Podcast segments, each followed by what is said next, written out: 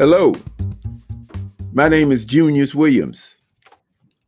I am the host for Everything's Political. And today, our special guest is no stranger to politics. He is the 40th mayor of the city of Newark. Ras J. Baraka, his progressive approach to governing has won him accolades from grassroots organizations to the White House.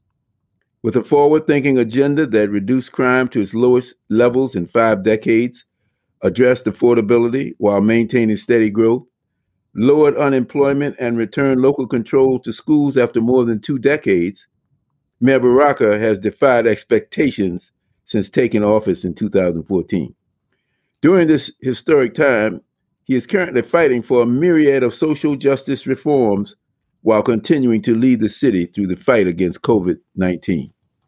And I'm glad to have him here today to talk about one of those social justice reforms, and that's called the Newark Community Museum and Conflict Resolution Center. How you doing, Mayor? I'm great. How are you? I'm doing good. Glad Thank to have you.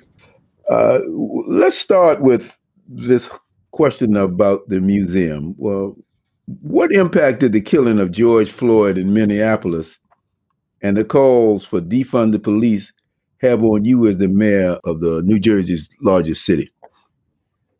Well, I just think that uh, it created a moment for us to expedite some of the things that we were thinking about for some time. The atmosphere and the climate was good to push the programs that we thought needed to be done, and you know, at, at that level, at that speed, and so we we took advantage of it and and and made them happen uh, during this time period. You know, people began pushing uh, for these things. Uh, it's only right to make it, uh, you know, make it happen. So you developed something called the Office of Violence Prevention. Uh, let, let me give a little background to the people out there. People were saying around the country, some people anyway, we need to defund the police and you said, no, we need the police. But what we can do is to make sure that the community is engaged in creating a climate of nonviolence.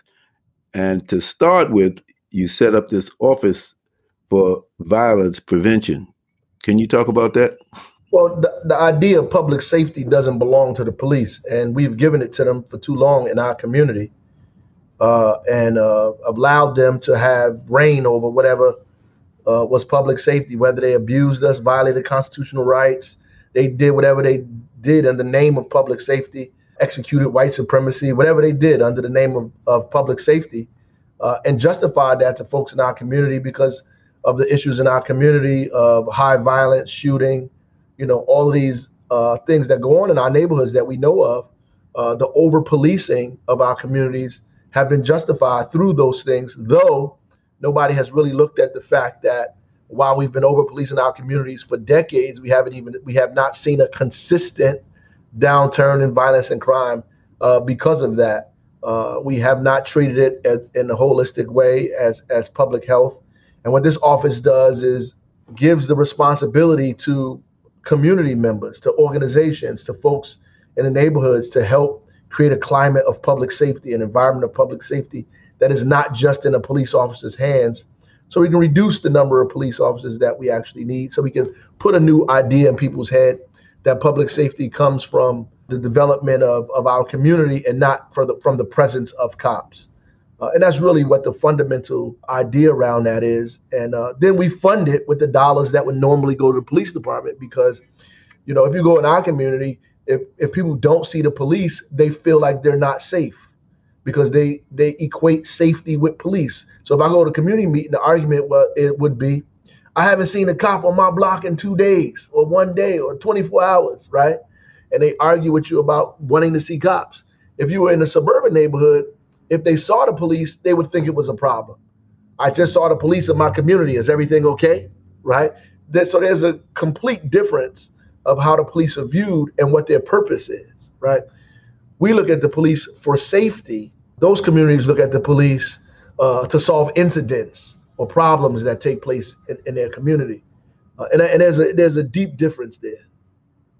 So, in addition to financing the Office of Violence Prevention from that 5% taken away from the police budget, you also said, well, we're going to have a museum. We're going to have a community museum. We're going to put it in the first precinct, which is where the, the, the actual home of the beginning of the, the Newark Rebellion in 1967. So, uh, talk to us a little bit about that. Well, yeah, I think you know. Well, I think art is a weapon, uh, you know, and culture is important, and I think the museum helps people to get perspective, make a connection between what happened in 1967 and what's going on presently, and everything that happened in between those two dates, right? In between 67 and George Floyd, and in this museum, and what people in Newark have been doing. They haven't been sitting on their hands. There's been a lot of things going on in our community from the grassroots efforts, and I want people to be able to see that, relate to that I want the kids to study it, look at it, and aid and assist them in understanding their city and then motivating them to begin doing something about furthering that change. And we picked the building there because I think it's appropriate, you know, that that was the building that's known for where police violence created a rebellion in our city. Uh, and so to switch that around is not only symbolic, but I think that emotionally that it it it almost brings a little closure to some of the stuff you know that that that took place. But why that particular precinct? Has that idea been received well in the community? Well, the, the I picked that precinct because that's where it began. Like you said, that's where where it started, and I think that it's just like like ubiquitous. You know that that we turn that precinct into uh, a place of community recovery as opposed to community repression. That we took those buildings and like when you seize power, you take the instruments that your enemies use to uh, put you down and use those as instruments to lift you up. And uh, you know that, that's the way I thought of it. So everybody in the community is is not completely happy about it, obviously, because of what we said earlier, uh, which is they think that the absence of police in their community is going to make their neighborhood that much more unsafe. And so we're we we obviously going to have patrols and do everything that we've been doing in that neighborhood around the police side, uh, and we're very conscious of that. But secondly, uh, you know, we have to get people to begin to have the faith and rely on themselves and our ability to solve some of these conflicts, to reduce violence, to create programming, to do the different things in these neighborhoods that helps us uh, stabilize communities and reduce violence. We we have to begin that somewhere. And uh, you know, so that, that you're always going to be in the middle of that. And I always tell people the, the biggest people that you're never going to hear about that's going to come at you about this defund police are, our grandmothers and, and aunties and so forth in our neighborhood and community who live in a city where they are being victimized or, or witnessing violence and trauma daily. Like that has to be addressed. If we don't address it, then it's really like we really running too far ahead of the people as opposed to running with them. So your idea is to put the Office of Violence Prevention and the museum in the same building. How are that's they right. going to relate? How are they going to relate to each other? Well, I just think that's, that's the usefulness of that when people come in to that office to deal with trauma, to deal with conflict resolution, to deal with uh, violence reduction. When youth come in there to to try to like be redirected I think that it is not only appropriate, I think it's therapeutic for them to be able to see the pathway that the people before them went through in order to get to this point and give them some understanding of how they got in this situation. That they just wasn't born bad and evil. That there's some things going on in their community that created this environment, and they're, part of people who struggled against it, uh, and they should join that uh, as opposed to joining the Bloods. Now, from what you've already said, uh, I think it's fair to say that new stories will play a very important part in this museum and in that lesson plan you outlined. Yes, sir. It has to be. Any particular stories that you're interested in? There's a lot of stories, man. I mean, just just like some of the, you know, even the anecdotes of what was going on in the Newark Rebellion and uh, the the reason why it started. I mean, some of the rent strikes and housing struggles and all of the things that took place in the city to let people know we just didn't lay down that the projects didn't just appear and we took whatever people gave us. I mean, just the, the displacement of folks, hundreds of folks, thousands of folks uh, in our city, uh, how, how, how they got in them projects, what, you know, and I think that will spark people to begin to think about how they even got there. Like, how did their family get there? Like, what was those buildings used for before we got in there? Were they built from the ground? Like what Terrell Homes, for example, what was that? You know, before we moved in there, right? Uh, and and and where did we live when we first migrated here? All, all of those things. I think it sparks people's interest, even if it sparks three or four people, you know, to f- try to figure out their journey here and and their struggle in this community. Uh, I think that it it will be incredible. You think young people will respond to that?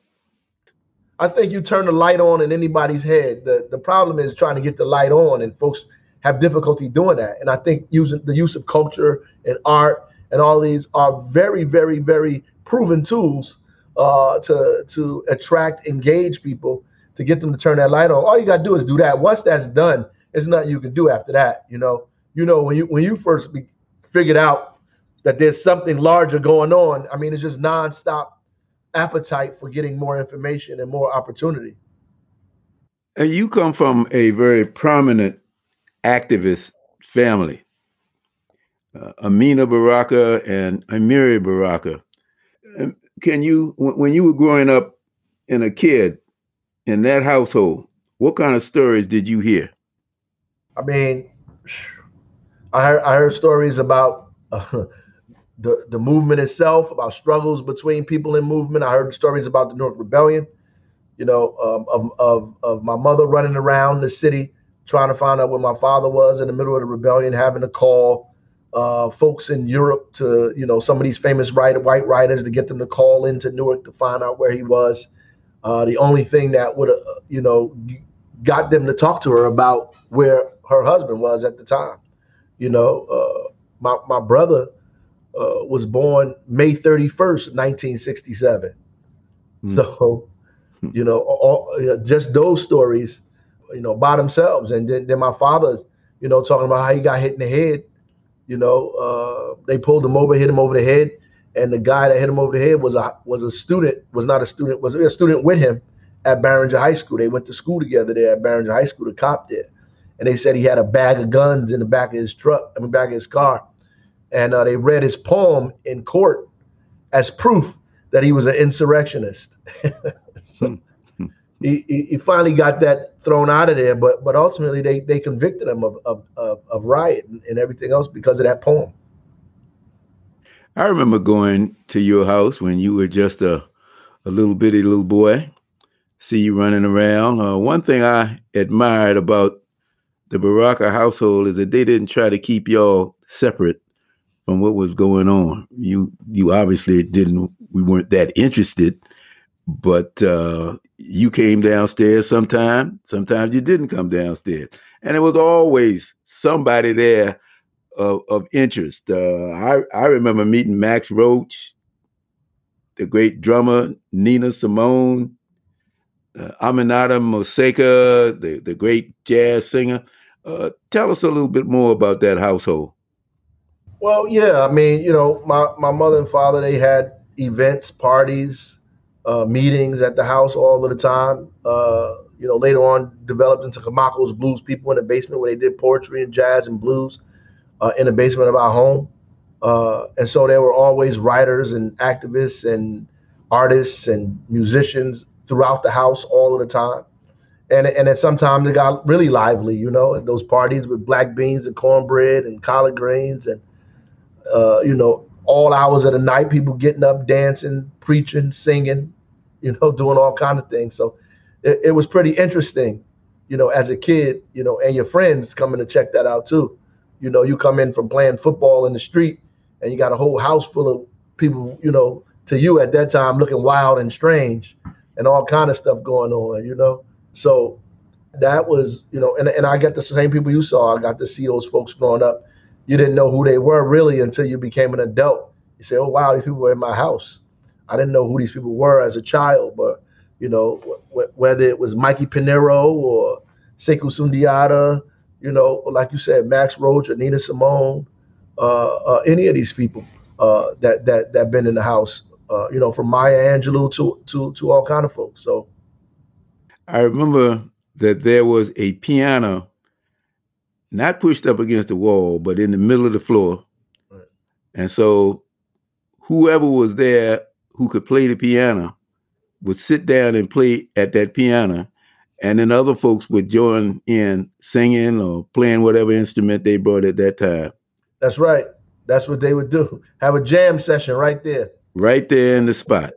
And then later on, we graduated. I should uh, we because I was invited sometime to come downstairs to uh, Kimako's Blues Place, where we we had uh, poetry jams as well as music jams, and uh, of course, everybody wanted to hear your father read poetry, and he always liked to do that with uh, music.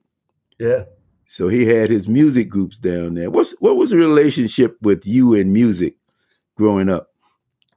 Well, WBGO played in our household all day long. Like you woke up in the morning, WBGO was playing. You go to sleep at night, WBGO was playing. I don't think they ever turned WBGO off.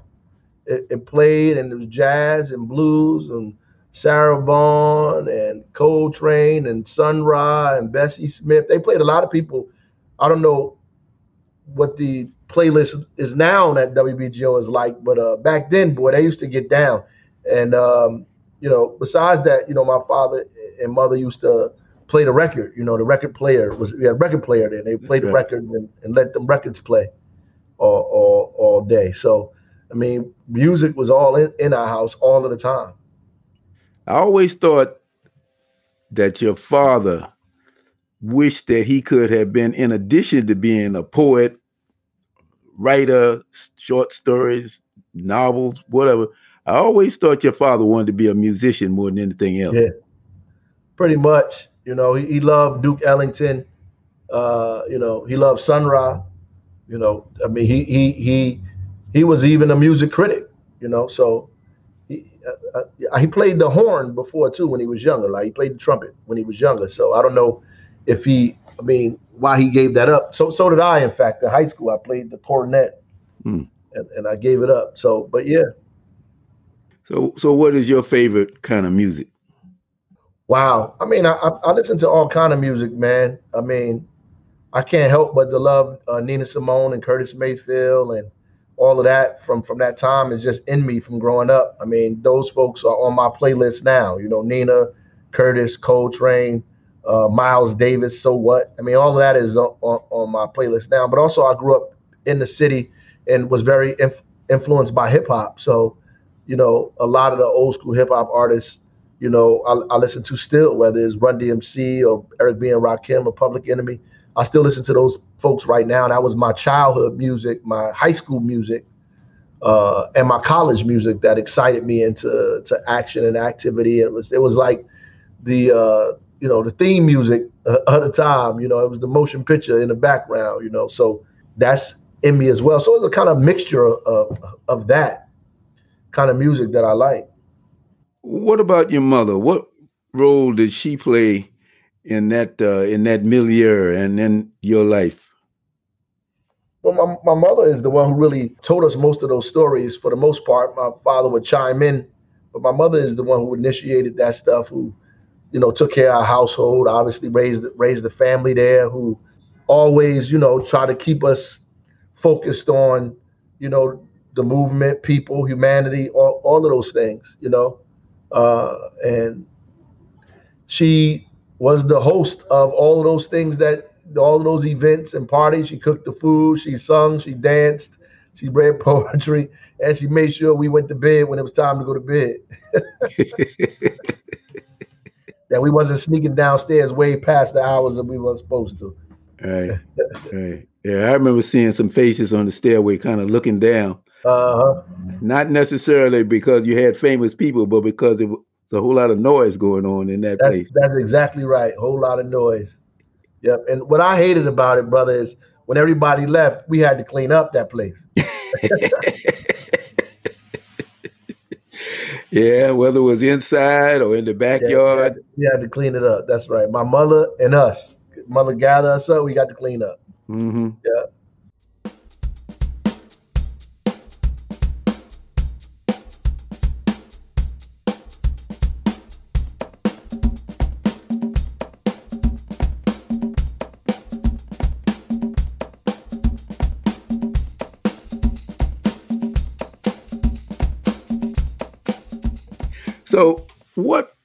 Role you talked about different kinds of music? What what uh, what was the influence you think of just being in the Baraka household and the the family experience?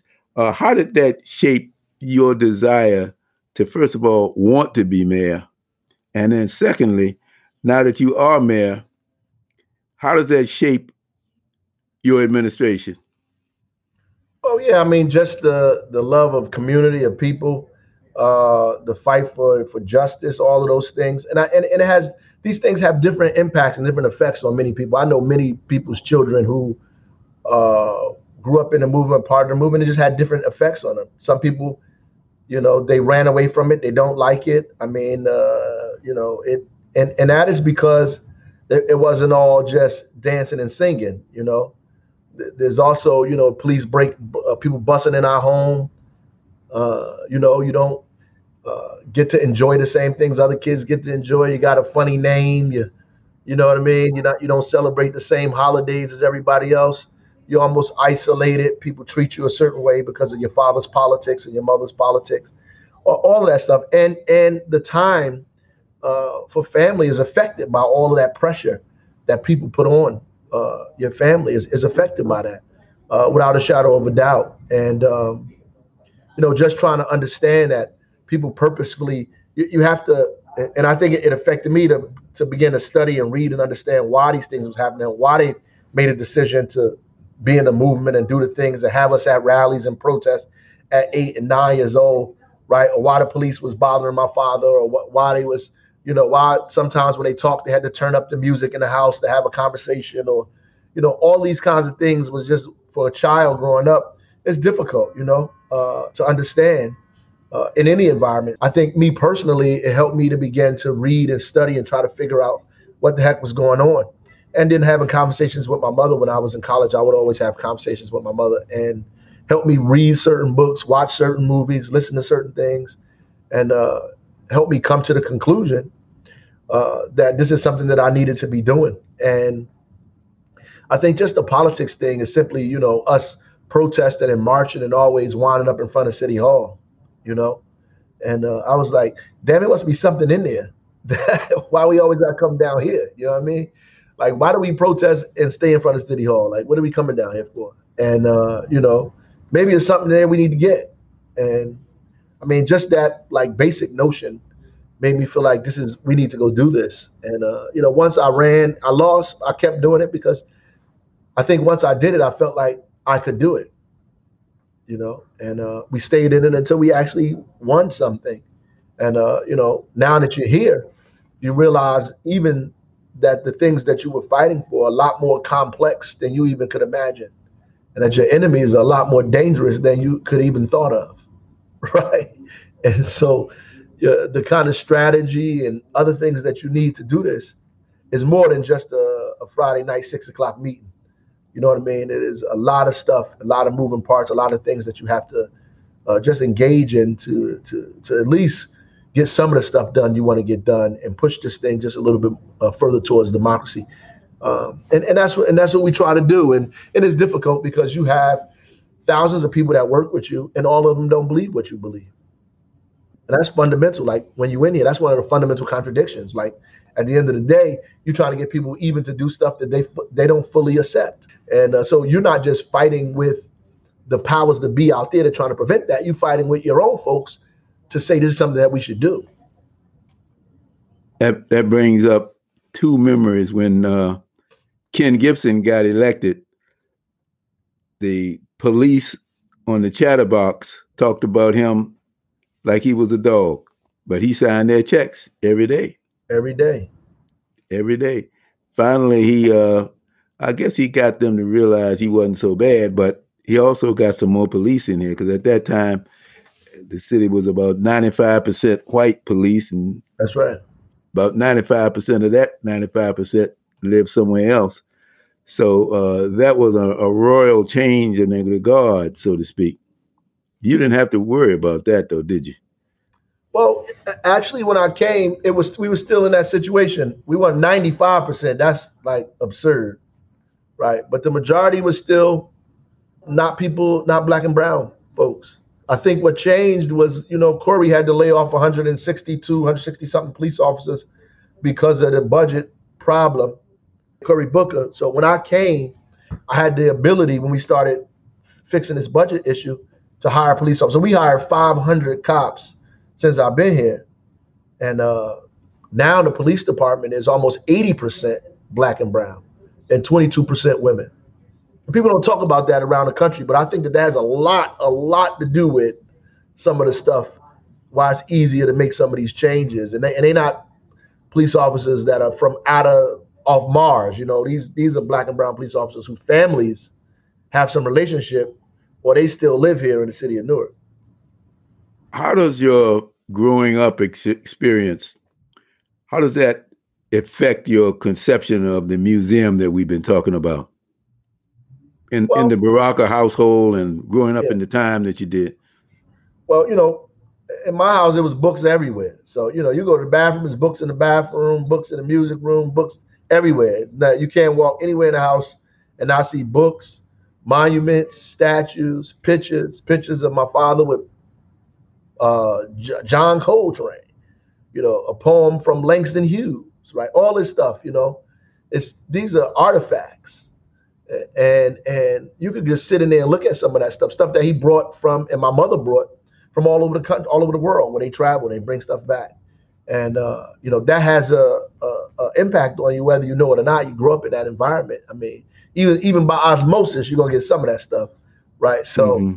uh, you know, the understanding of the relationship of art and development and culture uh, and academia is important, right? I understand that. Uh, and the worth of art and and understand that while we try to uplift it in the city, because we know that at, at the basis that people that art is helps people congregate, make people come. Uh, it is also it's not just so for social development, it's also for economic development, and uh, I understand that, and so that's why we talk about and use art the way we do, but also you know just the, the time period I, I grew up in, and you know all the activism that I was involved in as a child, as a young person. Um, makes me understand the importance of it because I look at it like what activated me? Like what made me feel like this is something, you know, I should do, right? Because everybody didn't take the path that I took. And and there are a lot of people, like I said, everybody, I know a lot of people's children, uh, you know, because we we know people's children because they was at our household, right? And sometimes we all gotta play together, you know. And and and you know, we grew up in the movement together. So uh, you know that other people took different paths. And and I understood. I, I, I decided that you know activism is something that I should be involved in, and because of that, I understand uh, the usefulness of it. How about your siblings? Are they as uh, oriented in the same way as you? I think for the most part, like in one way or another, you know.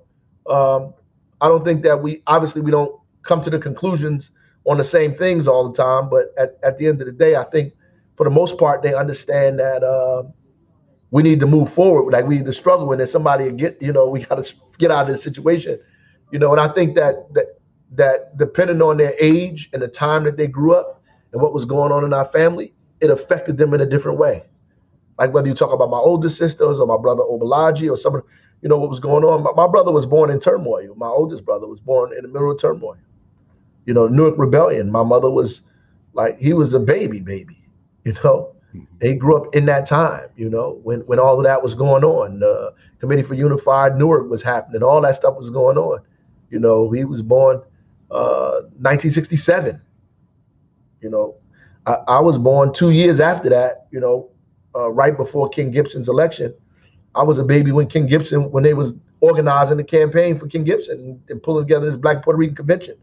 So I think time period affect, you know, how how uh, the impact it had on on on the different children in, in our household definitely, uh, and what was going on with my mother and father and their relationship and the city and all this other stuff. now I want to salute you for what I found out about recently. You are building something called Kawaida Towers. Yeah. And Kawaida was one of those things that your father really wanted to do. Uh, we don't have time to go into all of it, but the yeah. The, the powers that be conspired to make that not happen. And you very quietly put that back on the agenda. Yep, very quietly. The uh, and, and, it's it's it's not about you know my, my mother always talks about like she's like having an issue with the with the work with Kawaida because what it the the memories that it elicits for her. You know what I mean? Just uh, Maulana Karenga, the movement of the time, the, the the craziness that was going on, you know, of the time, the issues that she had with him and in the movement itself with with uh Committee for Unified Newark, all of that, and it brings issues like that up and very valid and poignant issues uh, that need to be addressed. And she's a different person today than she was in 1967, 68, 70 when this stuff was going on, 70, 71, all this time. So her, her political views are a lot different than this. So the word Kawaida just elicits so much. And so so it's more about what happened, you know, that they were fighting for housing uh, in this community and they refused and they really used the power of white supremacy to prevent this building from being built, to divide the community, to, to target individuals, to take tax abatements away from people, to deny people affordable housing. And they, they did all of these things, uh, you know, with the help of elected officials. Well, with their silence, with their with their fear, with their backing away, with their reversal. I mean, the council voted for the tax abatement, then voted to rescind it. That hasn't happened like that since then. so, so, I mean, I think that it should stand. I think it should stand, and it's a part of us telling our story. Absolutely, I remember that. I remember that turmoil. I know what your mother feels, uh, but there's a whole different generation now. People say, "Okay, Kawaida, that's just another one of those names that he uses." So, yeah, it's it's it's the the struggle, the fight, the momentum of that time. Where were we at, and what was going on? And our our kids need to, they need to know the good and the bad, right? Mm-hmm. They need to figure out what's happening on their own. Sometimes we try to protect people from something and we drive them right into it. And so we, we just need to point it out and say this is what it is and be honest about it. And Kawaida Towers, they would not let us build it. We seized power. Now we're going to build it.